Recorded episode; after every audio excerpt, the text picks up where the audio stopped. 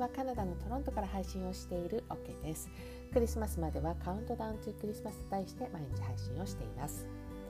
今回で205回目の配信となります。カウントダウントゥクリスマスの3日目ですね。でまずあのパーディーズさんのアドベントカレンダーはねあのラベンダーカラーに、えー、グリーンの屋根がついたおうち型の、えー、オーナメントがね、えー、今日3日目の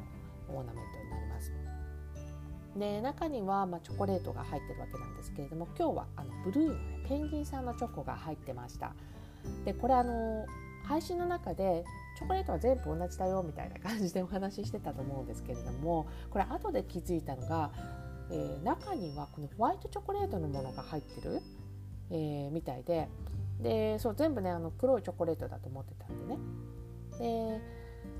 あのまだ今日のやつ食べてないんですけれどもあのこのブルー系の色の包み紙は、まあ、ホワイトチョコレートではないかなというふうに思っています。でメルメルの方からはですね、えー、スケートをしている女の子が出てきました。でもねあの私これ見た時にですねあのバレリーナだと思ったんですね。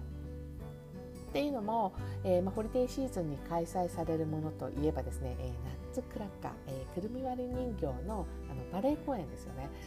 でえー、調べてないんですけど去年はね、えー、多分この去年は劇場ではやってなかったとは思うんですよねであのコロナの影響で。で今年はどうかなと思ってあのウェブサイトを見たんですけれどももちろん安全第一で、えー、ルールいろいろあるみたいなんですがあのこのカナダナショナルバレエ団のナッツクラッカーの公演は12月もうすぐ多分ね、えー、行われるような感じでした。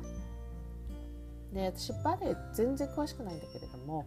あの私もこう何度かナッツクラッカーのねバレエ鑑賞、えー、したことがあります。でこの、えー、今お話ししていたこのカナダナショナルバレエ団の公演も見たことがあってでこのまあグループってあのこの辺りだったら多分一番大きいね、えー、バレエ団だと思うので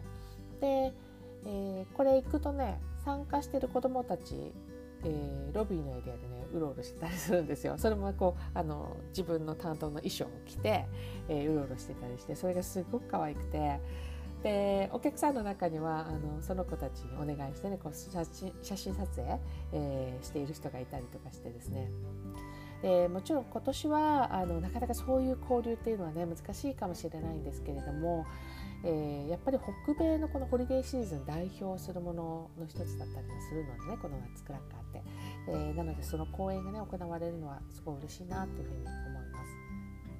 でそのバレリーナと間違えてしまったですね。この3日目の封筒から出てきたあのスケートをしている女の子。こちらもウィンターワンダーランドに加えたいと思います。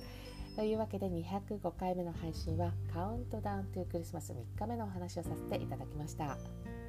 最後まで聞いていただきどうもありがとうございます。また明日の配信でお会いしましょう。カナダ・トロントから OK でした。